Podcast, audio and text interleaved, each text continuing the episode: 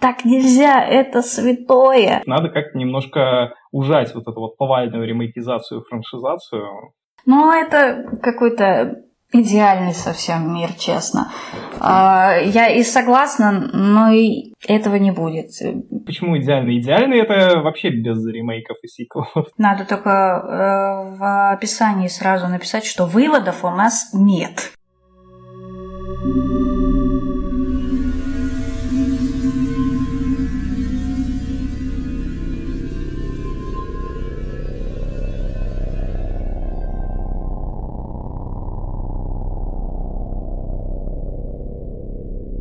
Всем привет, с вами подкаст Руса Роса, и мы сегодня обсуждаем общую тему.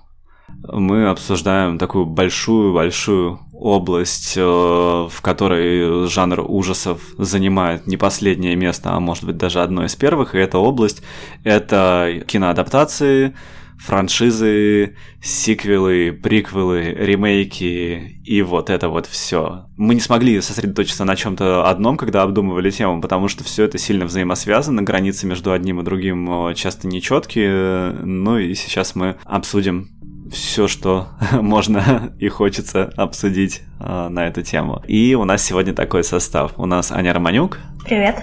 Лёша Свирский. Всем привет.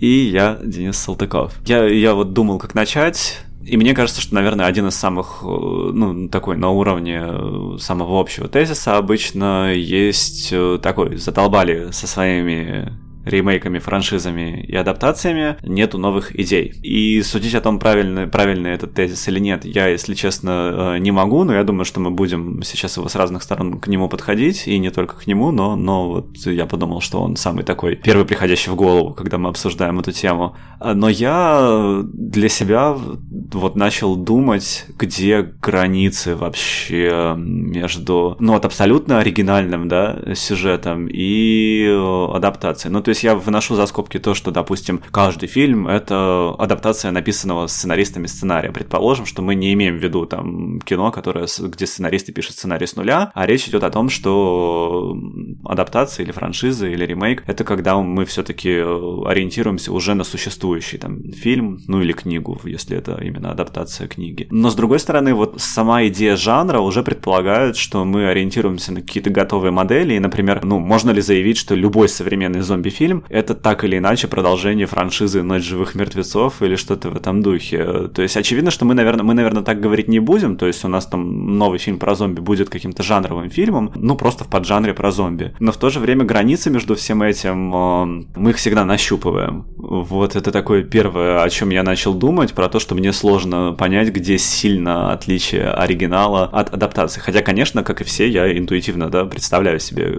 где, где они пролегают, но вот четко их очертить, мне кажется, кажется, нельзя. Но вот это то, с чего я начинал об этом думать. Я не знаю, какие у вас мысли. Не обязательно цепляться за мою, если не хотите.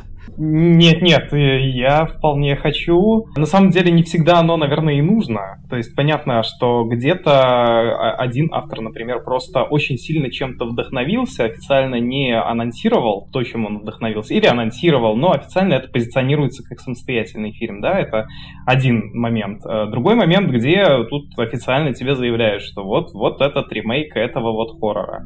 И да, действительно, порой э, удельный вес э, вот этих вот заимствований, он может быть э, и в первом, и во втором случае одинаковый, или, возможно, даже в первом случае, допустим, даже, даже выше.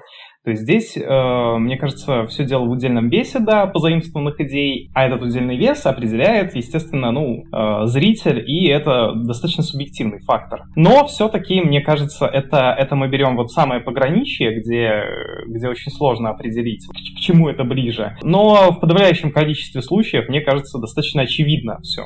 Особенно в больших продюсерских проектах, больших продюсерских франшизах это все очень явно, четко обозначено и в переосмыслениях, например. А, мне кажется, главная проблема здесь в том, что обычно все эти слова, что ремейк, что ребут и дальше и дальше по тексту, они обычно с негативной окраской произносятся, но это же вообще чуть ли не зарождение кинематографа самого суперестественный процесс, да даже братья Люмьеры переснимали свое прибытие поезда, просто в разных городах. Просто дело в том, даже если ты делаешь фильм, опирающийся на что-то уже существующее, в том, зачем ты это делаешь. Либо потому что тебе хочется глубже раскопать какую-то часть контекста этого фильма, либо наоборот на более современный контекст перенести, либо просто техника банально обновилась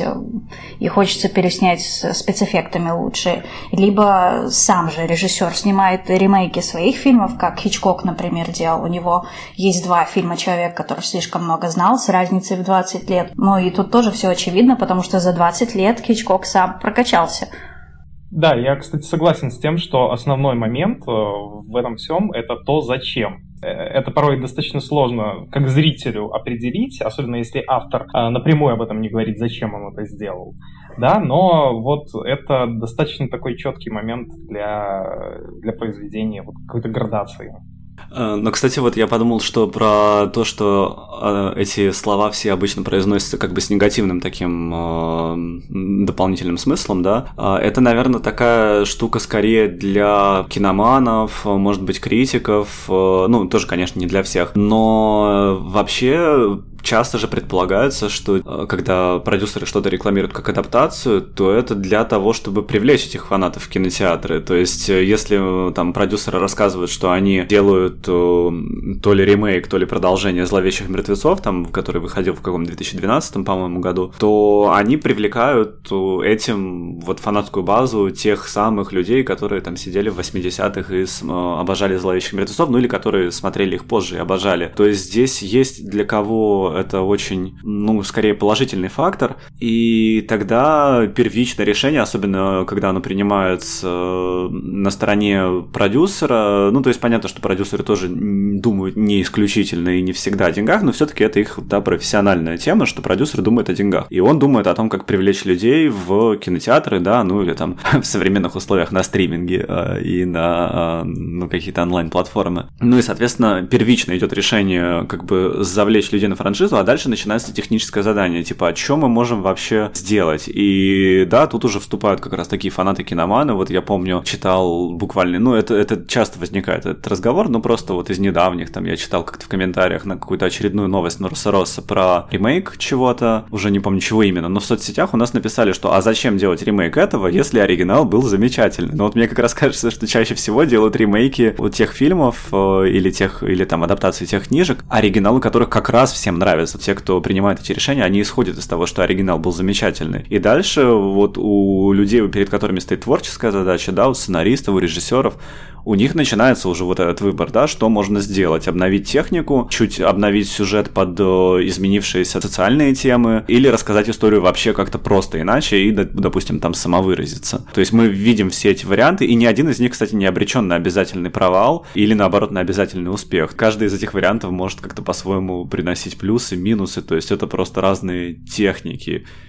И еще один из таких дополнительных э, вопросов во всех этих ремейках и адаптациях, что они иногда бывают международные, да, ну там типа джей-хорроры, которые в нулевых uh-huh. активно переснимали в Америке. А еще иногда бывает, что названия берут от одного фильма, а по сути переснимают другой. Э, это у меня в голове один пример, но который мне очень нравится. Это фильм Зеленый ад. Я как большой любитель всяких э, каннибальских фильмов 80-х. Я их там смотрел какой-то определенный набор. И вот Зеленый ад был такой такой фильм действительно в 80-х, и он э, был уже на излете э, под жанра каннибальского кино. То есть он уже был такой медитативный, с красивой природой и вообще скорее милый, приключенческий, я даже не знаю что, ну что-то, что можно по каналу Discovery показать. Но рекламировался он как вот такое продолжение каннибальского кино, но это был вот на излете, то есть это один из последних, и никто бы не подумал его переснимать, потому что там название было громче, ну, более хоррорное, чем сам фильм. То есть сам фильм это скорее такой был красивое слайд-шоу. И когда Зеленый ад э, переснимал э, Илай Рот, он взял название Зеленый ад, потому что оно крутое, а переснял, как по мне, ад каннибалов. То есть, э, ну, опять же, с вариациями, но тем не менее. То есть, фильм скорее похож на ад каннибалов, но название при этом было Зеленый ад, то есть совсем взятый от другого фильма. Вот еще такие экзотические примеры есть. Ну, я тут, кстати, немножко не согласна Я считаю, что э, студийные боссы всегда думают в первую очередь о деньгах, но это тоже неплохо, это просто их работа. Я недавно услышала термин такой Насколько я поняла, он больше относится к видеоиграм, но в принципе он, наверное, ко всему медийному контенту применим. Экономика внимания. Просто да, действительно легче привлечь зрительское внимание, особенно сейчас, когда контента стало просто супер много, невыносимо много, если, как ни парадоксально, предложить что-то а. Узнаваемое, Б. С чем уже сформированы какие-то приятные ассоциации, будь то ностальгические, либо просто личные. А, да, но здесь, мне кажется, здесь и главная опасность кроется, потому что если ты берешься за э, изначально успешный продукт, то ты должен, ну, хотя бы не ударить лицом в грязь. Но поскольку, как правило, э, продюсеры, берущиеся за успешные проекты, ну, никто же не, не переснимает там, э, ну, точнее, переснимает, но это отдельный случай, это исключение из правил, какие-то неизвестные фильмы, и вот ремейк неизвестного фильма, а потом вот он выстреливает. Ну вот, я хотел бы поговорить о причинах и следствиях. То есть вот причина почему берутся вот за успешные, потому что вот э, на слуху, известно и так далее. Но это же и главный и провал, потому что первичная причина — это ты хочешь сделать ремейк известного фильма не потому, что тебя как автора э, заинтересовал этот фильм и тебе интересно было бы его переработать вот так, вот так, вот так. Чаще всего это не режиссерские, не авторские, а именно продюсерские проекты. Можно провести параллель с музыкой вот ремиксы, например. Вот одно дело, когда тебе заинтересовал заинтересовала вот эта композиция, но ты, ага, я бы вот здесь вот добавил вот это, убрал вот это, и вот так бы получилось. То есть это ты как автор подходишь, тебе интересно что-то изменить и получить вот на выходе вот, ну, продукт с душой, грубо говоря, у него и больше шансов э, вызвать какие-то эмоции, нежели ты, ага, известный трек, надо сделать на него ремикс, а что бы это мне сделать? То есть ты уже постфактум начинаешь э, думать, как бы вписаться мне в эти рамки.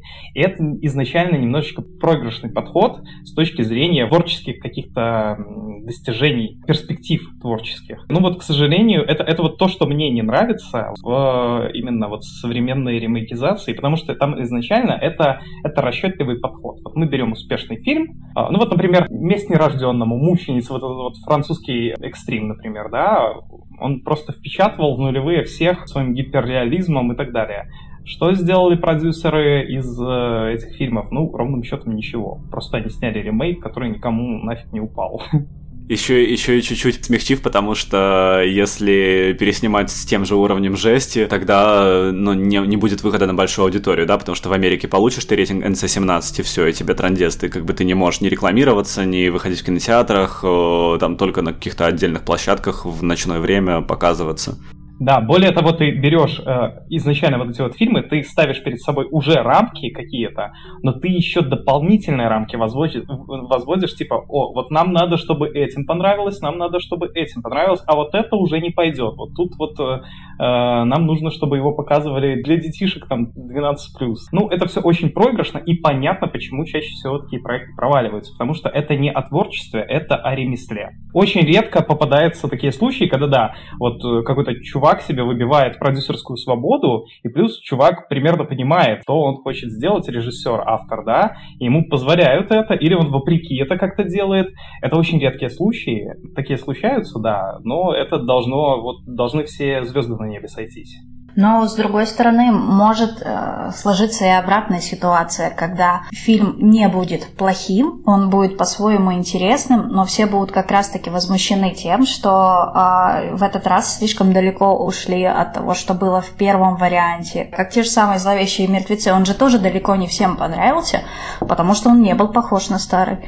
Или тоже там «Судья Дред», он вообще абсолютно не похож на тот фильм, который был в 80-х. 90-х. Ah, perdón, perdón, perdón.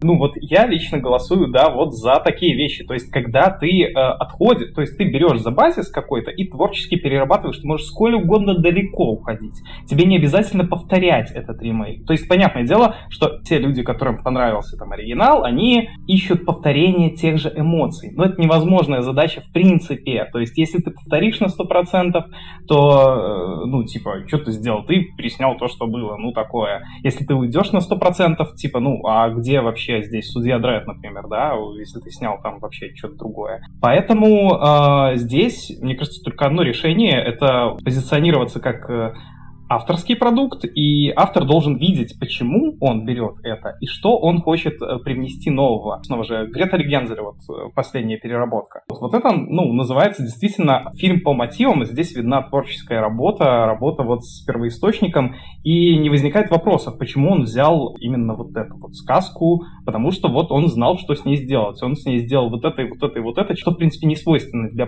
продюсерской переработки и адаптации, то есть где все расписано, что, как и почему почему. Но такие случаи редки, опять же.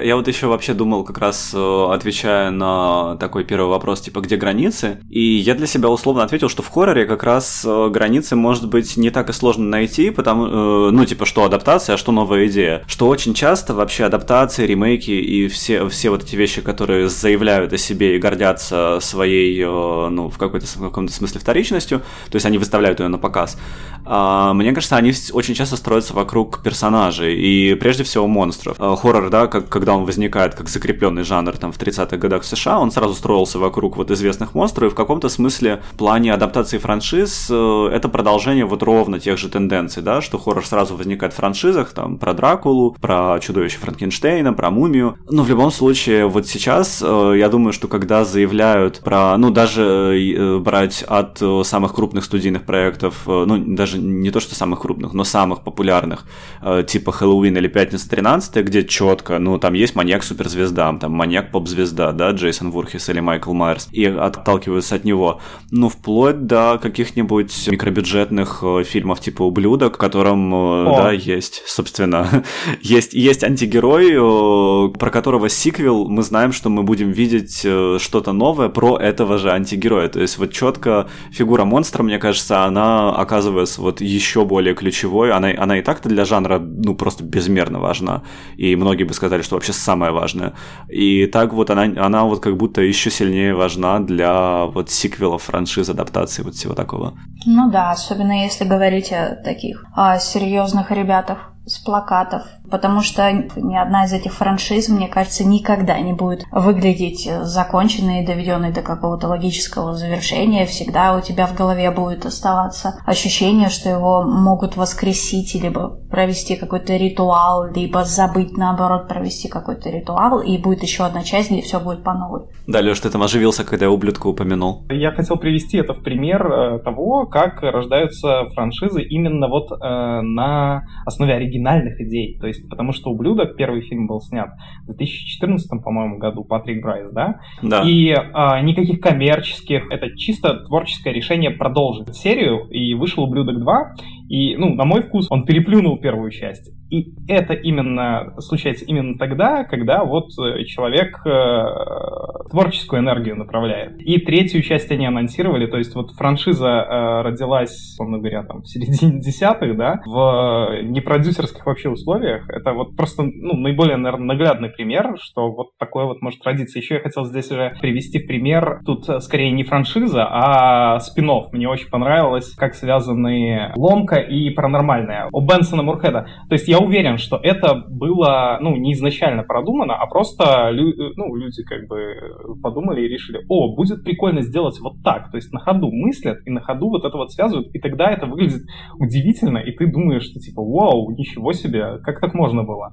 То есть они просто берут и делают это вот из творческих каких-то побуждений, не просчитывая, не планируя, ничего. И это, ну, реально, я когда первый раз паранормально увидел, и связь с ломкой, я подумал, что это какой-то next level просто. Так никто не делал вот в инди-сегменте. И это удивляет, это поражает. Тут мы говорим про узкую аудиторию, там кто, кто смотрел эту несчастную ломку, да, и еще и удивиться этому. Но, тем не менее, такие вещи как бы больше всего и поражают. А вот эти вот все просчитанные от и до сиквелы, франшизы и прочее, это, ну, по большому счету скучно, и я реально понимаю, почему к ним такое отношение. Потому что действительно в, ней, в них мало творческой свободы. Еще один пример, чтобы уже закрыть тему, Адриан Тафей, э, который снял очень классный found footage э, Be My Cat про Энн Хэтэуэй, и он запланировал это как трилогию. Сейчас снимает. Точнее, он снял, еще не выпустил второй фильм, и третий. Ну, это тоже, в общем, пример инди-франшиз, еще не состоявшихся пока, которые интригуют, какие-то чувства вызывают. Я, кстати, вот еще вспомнил, что есть такой э, один из... Я, я даже не сказал бы, что это рецепты, а, видимо, каких-то более-менее стандартных путей франшизы, и отчасти «Ублюдок» пошел э, пока что идет э, именно по нему. Это неплохо, это просто один из таких вариантов э, спокойного развития франшизы, когда вторая часть обычно не хуже, чем первая, а то и лучше. Это когда вот есть какой-то первый фильм, который пробует идею еще с какой-то степенью осторожности. Затем второй фильм, допустим, нащупал, что это было классно, и начинает раскручивать ту же идею еще сильнее. Если сжать это все до трех фильмов, просто у некоторых фильмов это растягивается на более долгое время, то за счет того, что нужно что-то еще новое делать, а у идеи ограниченный потенциал, это все равно никогда не бесконечно. Там в конце где-то это становится чуть более комедийным. Зловещие мертвецы традиции, да, первый фильм такой хоррор, второй фильм это такой же хоррор, только безумный и вообще почти повторяющий сюжет первого. Третий фильм это уже скорее комедия с элементами хоррора. Ну и потом сериал, да, сохраняет там комедийные элементы, ремейк делает какую-то попытку вернуться к более хоррорной части. Потом какая-нибудь трилогия робо-зомби, да, там Дом тысячи трупов, пробует идею, потом вторая часть добавляет экшена и цинизма, и многие, ну вот я не знаю, мне, по моим ощущениям, я могу ошибаться, но в России чуть популярнее первый фильм «Дом тысячи трупов», а в, среди американских любителей хоррора чуть популярнее э, «Изгнанный дьяволом», второй фильм. И потом он выпускает, вот там в прошлом году выпустил третий, где он все это свернул там в такой, то есть разнузданный, такой, тоже с элементами комедийного, такого злого черного юмора. И мне кажется, что вот Крип тоже, он опробовал идею этого персонажа на первом фильме, вышло очень классно, и на втором фильме он начал докручивать этого персонажа еще сильнее, и по идее, но в, вот в «Ублюдке» в самом начале, еще в первом фильме был заложен этот элемент неловкости, что ли, какой-то. И мне кажется, что там есть куда докручивать в сторону большего, возможно, юмора. То есть, э, возможно, третья часть будет более... В принципе, уже вторая была тоже достаточно забавной, да и первая тоже. Но третья, может быть, там, не знаю, совсем-совсем комедийной, черт его знает. Мне кажется, что смещение в сторону комедии э, один из самых популярных способов развития франшиз.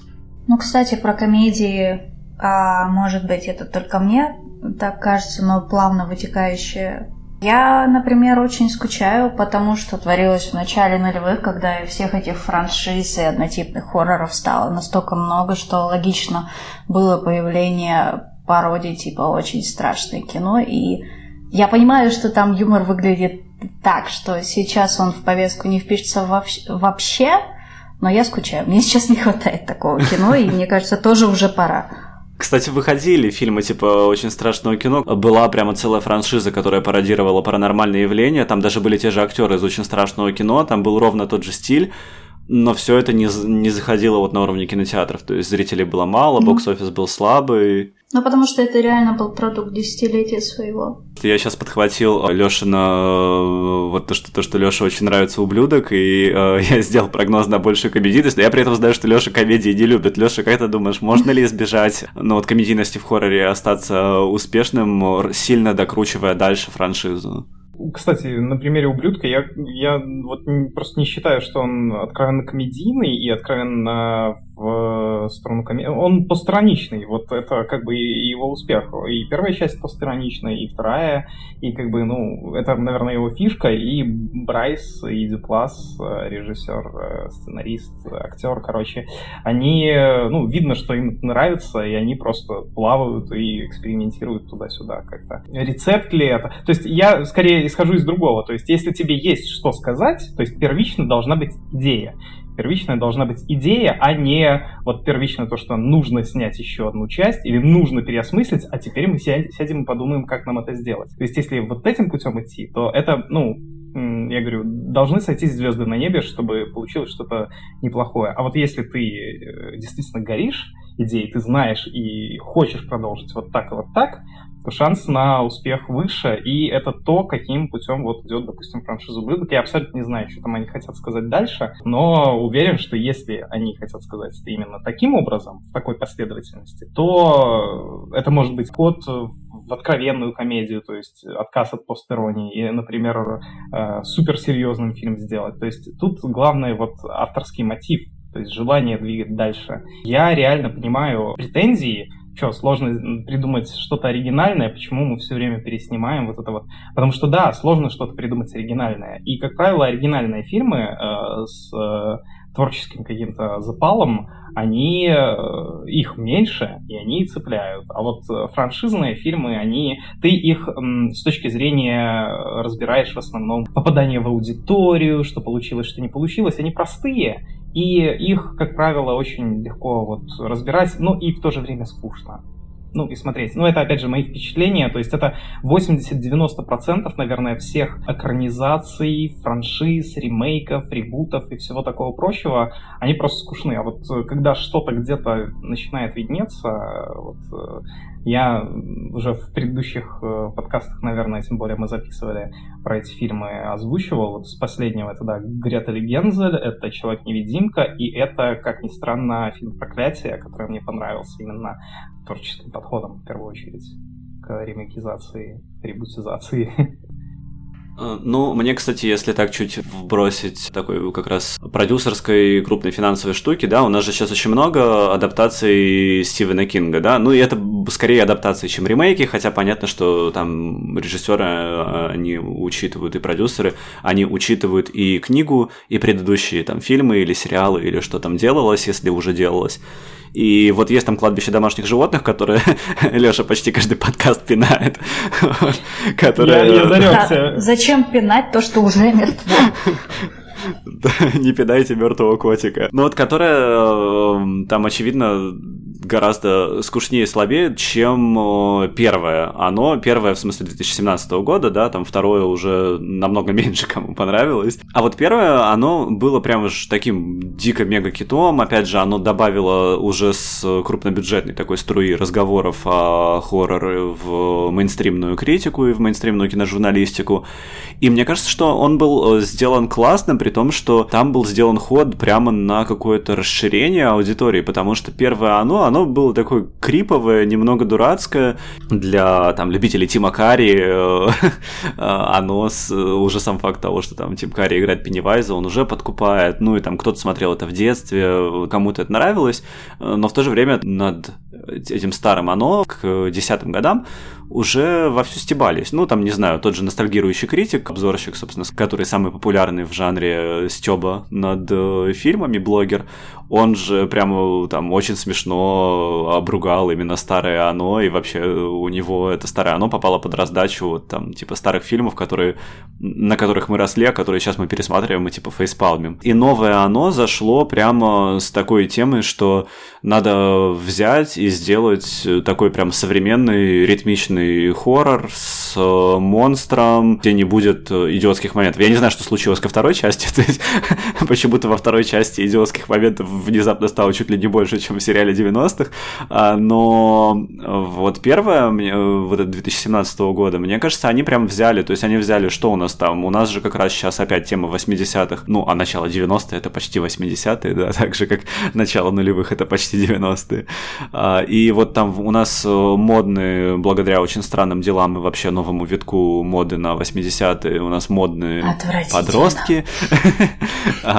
Извините.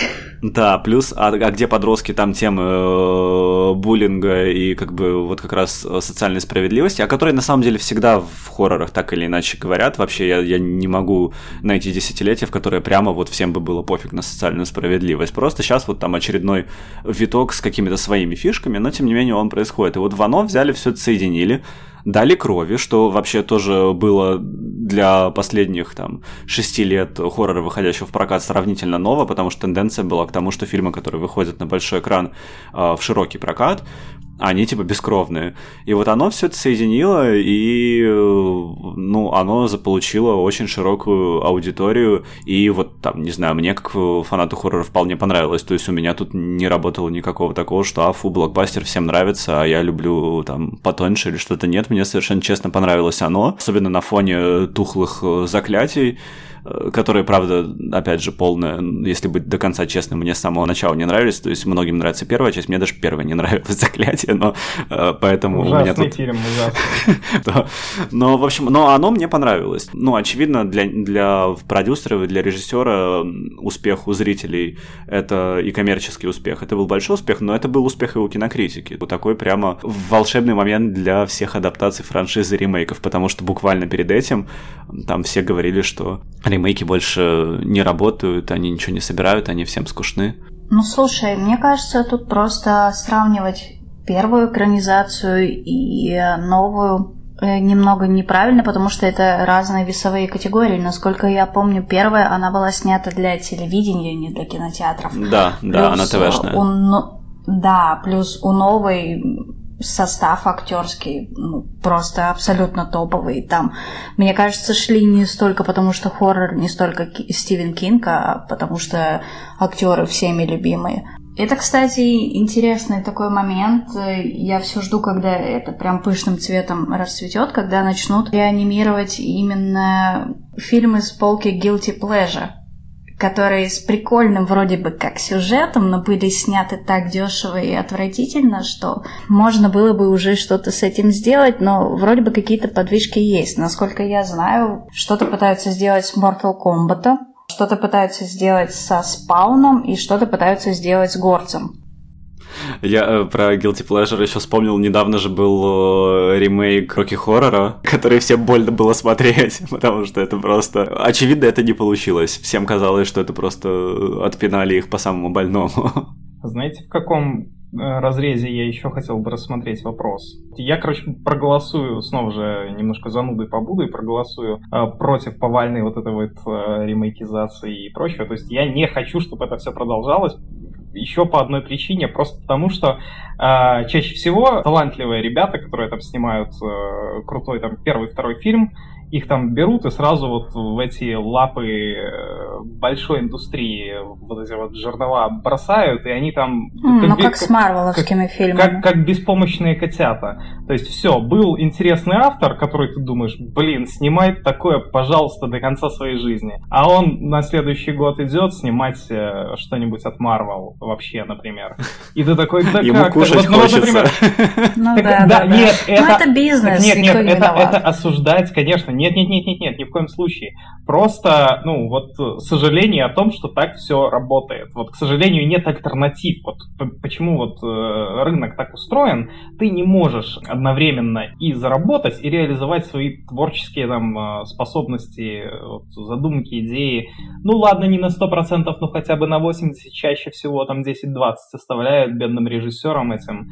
А, господи, там счет можно вести уже на сотни э, среди талантливых хоррор-мейкеров, которые вот э, в продюсерском кино стали безликой массой, ничего себе не выбери и никак себя не показали. И э, с этих позиций мне вообще все равно на Майкла Майерса, на кого-то еще там, на Пятница 3... Господи, куча хоррор-франшиз. Я хочу, чтобы они закончились просто во имя того, чтобы ребята продолжали снимать на энтузиазме. Ну, не на энтузиазме, конечно, они должны что-то получать взамен, но чтобы больше каких-то альтернатив э, открылось, э, кроме как вот, если ты хочешь заработать, ты идешь в большой студийное кино. Все, альтернатив нет. Хочешь снимать за свои кровные, снимай там, не знаю, голода и прочее, либо вторая крайность, это иди снимай вон по указке для Марвел. Ну, такое, как бы. Хотелось бы побольше пространства вот в серединке где-то, а для того, чтобы его получить, надо как-то немножко ужать вот эту вот повальную ремейкизацию, франшизацию, ну, это какой-то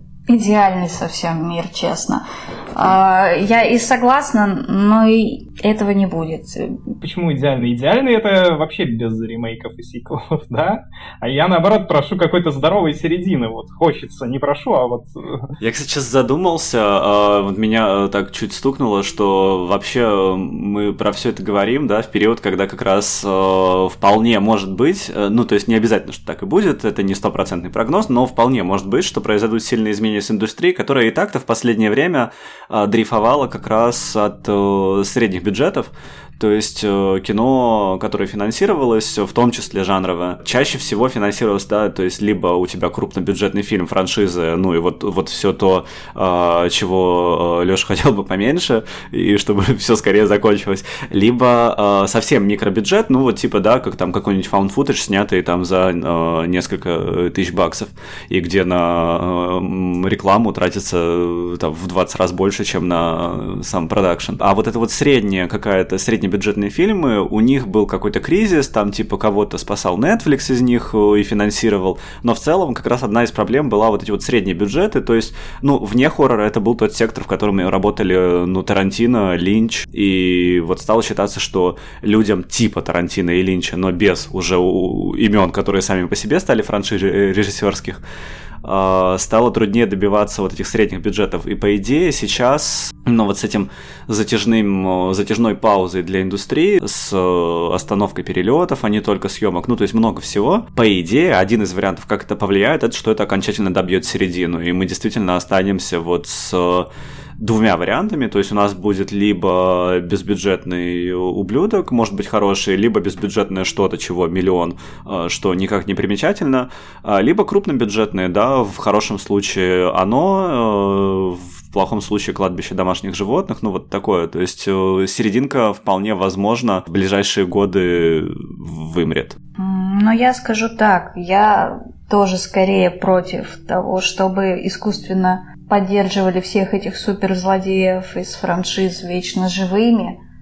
И это ощущение вечной незаконченности. Но я за то, чтобы переснимали какие-то дешевые фильмы с неплохой задумкой, либо фильмы совершенно случайно ставшие известными, с большими бюджетами и в более спокойных условиях, потому что часто все эти классные, ставшие случайно известными фильмы снимали там чуть ли не за 30 дней примерно как «Последний дом слева», который был первым же фильмом Уэса Крейвена, он же действительно был снят на сущее копье, и почему бы и не попробовать его переработать нормально. А вы же переработали уже в нулевых. Ну вот я и говорю, как э, более удачный, как удачный пример такого. Я все жду, когда мы перейдем к субъективности, эмоциям и начнем говорить, кому что бесит и кому что не надо было трогать. Так а почему? Я, например, высказываю целый подкаст, мне кажется, как мне бесит эта тема, и почему пытаюсь объяснить. Не-не-не, по персоналиям я прям хочу пройтись уже. Меня вот бесит Джордан Пил. Меня бесит то, что ему отдали Кэндимена, и меня бесит то, что он сделал с «Сумеречной зоной».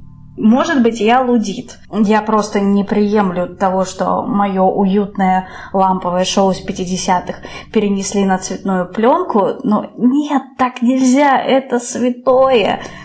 Ну и плюс, насколько я помню, я просто его давно смотрел, а, в Кэндимэне же главный подтекст был тоже про расовое неравенство. Расовое неравенство и проблемы дешевого жилья, то есть там вот эти такие два момента, связанных тесно в Америке между собой. Но там все было не так односторонне, что ли, там главная героиня это была белая, а Джордана Пила я, если честно, воспринимаю как какого-то Спайка Ли от хорроров. И если он из этого сделает такую же однобокую страдальческую штуку, как было, например, в «Прочь», я супер против. Там же не будет опять простора для полемики. Да ладно, открой русский интернет, там такой простор для полемики вокруг прочь в русском интернете, что я... Какой, уж насколько оказался э, потенциально полемичный фильм. Тут тебе начали рассказывать про обратный расизм, про, э, там, не знаю, про то, стоит ли брать белых актеров в черное кино, стоит ли вообще снимать кино с социальной повесткой. Какой-то э, прямо оказался мега, этот мега-триггерный фильм почему-то для россиян, которые вообще ничего не знают о контексте, из которого этот фильм снимался. Ну, сейчас этика беспокоит э, людей по всему миру, а вот его сложно как-то обсуждать дискуссионно с творческой стороны, а не со стороны э, да, именно да, да, да, да, да. тематики. В этом плане, наверное, вполне вероятно, что Кэндимен будет продолжать «Прочь» и «Мы», но, тем не менее, э, там, ну, не знаю, мне «Прочь» в том числе понравился и Технарский, но Я помню, что, например, а, мы в свое, как при первом просмотре Технарский понравился даже Лёше, который был изначально негативно настроен. То есть в этом плане не то, чтобы э, Джордан Пил не, ну, не умел, он умеет, просто ну, не всегда получается. Ну, типа «Сумеречная зона», я, я так понимаю, что трудно найти человека, который бы обрадовался тому, что сделал Джордан Пил с «Сумеречной зоной». Она получилась просто настолько назидательная. В принципе, и старая эта «Сумеречная зона» была натурально баснями. Там же был закадровый голос, который чуть ли не прямым текстом мораль проговаривал всегда. Но у Джордана Пила это все вышло какими-то уроками по этикету для начальной школы, честное слово. Я уже, по-моему, проговорился, что я не люблю заклятие, ну и просто как бы, э, честно признаюсь, для меня такой христианский морализм э, в духе там давайте жить хорошей семьей или что-то. Я совершенно не против этих идей в каких-то других контекстах, может быть, но когда он проникает в ужасы, меня он часто отталкивает. Еще меня к нулевым очень утомила тема с домами, с призраками, хотя, опять же, есть случаи, когда, когда мне очень все нравилось. Но вот заклятие как-то на меня... Ни заклятие, ни астрал, вот две популярные мистические франшизы 2010-х, меня не трогали, и, соответственно, когда какие-то более поздние спин в случае случае заклятия или сиквелы в случае Астрала стали, говорю, людям, ну, не людям даже, в смысле, критикам надоедать, потому что люди вполне себе ходили и платили деньги за франшизу и фильмы, ну, там даже последний Астрал вполне себе много денег заработал. Тут уже у меня включился жанровый снобизм, меня и первые этой части не впечатляли, а уж поздние я их все смотрел, потому что я, ну, ощущал, что я должен для того, чтобы держать руку на пульсе, меня они раздражали еще больше, чем первые, хотя и первые-то были не очень. Я просто резюмирую. Мне очень не нравится функциональность. Функциональность, где ты видишь, что, ради чего, зачем, и когда это повторяется из раза в раз, из раза в раз, и ты такой, ну окей. Ну, понятно, что на ком-то, кто ходит раз в год в кинотеатр, такие вещи, ну, срабатывают. Но когда ты смотришь э, по 30 фильмов в месяц и уже не первый год, то это все, ты начинаешь видеть эти швы, и это предельно скучно все. Ну, как бы это, да, это Джеймс Ван весь, это, ну, ой, нет, даже не буду начинать. Все все поняли, все все поняли. Я хотела, наверное, еще вбросить, что одно дело, когда ты разочарован, но не удивлен потому что никогда и не было лучше в случае вот Джеймса Вана того же. А другое дело, когда к своим франшизам возвращаются те, кто их в принципе и начинал, и выдают что-то стыдное, вот это у меня вызывает недоумение. Это я сейчас про Ридли Скотта и про Кэмерона. Что последние чужие, что последний терминатор, это я даже не знаю, как это емко назвать. Ну, люди меняются, времена меняются. А. Люди меняются, времена меняются, деньги кончаются. Мне очень нравятся последние чужие, но я понимаю ваше, я понимаю разочарование а, многих, да. Я вот, наверное, еще хотел сказать по поводу аргумента «книга лучше». Немножко с другой стороны зайду. И никогда не понимал этого. Э, почему одно взаимоисключает э, другое? То есть почему книга не может быть э, хороша по-своему, а фильм по-своему? То есть вот этот аргумент, он для меня всегда какой-то, ну, типа взрыв мозга. То есть, ну, книга хорошая, ну и фильм хороший. И таких вот, вот, вот, например, у меня вертится пример аннигиляция. Ну, мне, мне нравится и книга, и фильм. Видно, что и книга написана человеком, который понимал, знал, хотел что-то сказать, знал, как это сказать, вот такой творческий запал. И Гарвин сделал тоже свое, какой-то базис э, перенял, но докинул своего, и, и одно и другое выглядит здорово, и по-своему здорово, не похоже. Изначально начинать смотреть с позиции «а давай-ка я буду сравнивать с тем, что мне изначально понравилось», пусть даже тебе реально понравился первоисточник, пусть это книга, фильм или еще что-то, но изначально подходить с тем, что я буду сейчас сравнивать, вот хочу, чтобы было вот так и так, и чтобы те же эмоции, а чтобы еще и посильнее, но это не так немножко работает. Понятное дело, чтобы как-то зацепить, тебе нужно как-то отойти от этого. И если ты отходишь, э, зная, как ты отходишь, то шансов на успех у тебя больше. Я согласна. Просто нужно расслабиться и смотреть кино хотя бы на вот эти два-полтора часа, пока идет кино. Не пытаться его с чем-то сравнивать, чему-то противопоставлять. Хотя бы дождитесь, когда вы выйдете из кинотеатра. Так будет удовольствия больше. Тем более, э, многие из тех фильмов, которыми вы любите сравнивать, они тоже не были оригинальными. Та же самая «Муха» и то же самое «Нечто». Да, да, все так. Ну, то есть это, это естественно, да, когда ты э, да, сравниваешь да. с тем, что тебе понравилось, то есть это даже как, как-то ре, какой-то рефлекс, то есть ты хочешь, чтобы тебе понравилось это так же, а будет здорово, если еще и лучше. Но просто механизм работы немножко другой. Скорее ты найдешь э, свое нечто в нефраншизном фильме, а у какого-то другого автора абсолютно случайного. Те же чувства, те же эмоции, то, что ты ищешь, нежели это там в ремейке, ребуте и так далее. Потому что там это слишком все просчитывается. Поэтому э, лучше всего, вот если ты смотрел, тебе нравится первоисточник, действительно открыть свой разум, открыть свою душу и попытаться перенять абстрагированно от первоисточника. Понятно, на 100% это невозможно сделать, но как бы дать шанс высказаться другим авторам. Условно говоря, ты смотрел это в свои 16 лет, а это сняли для сегодняшних 16-летних, поэтому, пожалуйста, выключи взрослого сноба. Ну, типа того, да, да-да-да. Мне нравится, как бы сломали четвертую стену и заговорили со, со слушателем напрямую. Да давно пора. Давно пора. Выключи взрослого сноба. Понял? До новых встреч. Всем пока. Пока. Пока.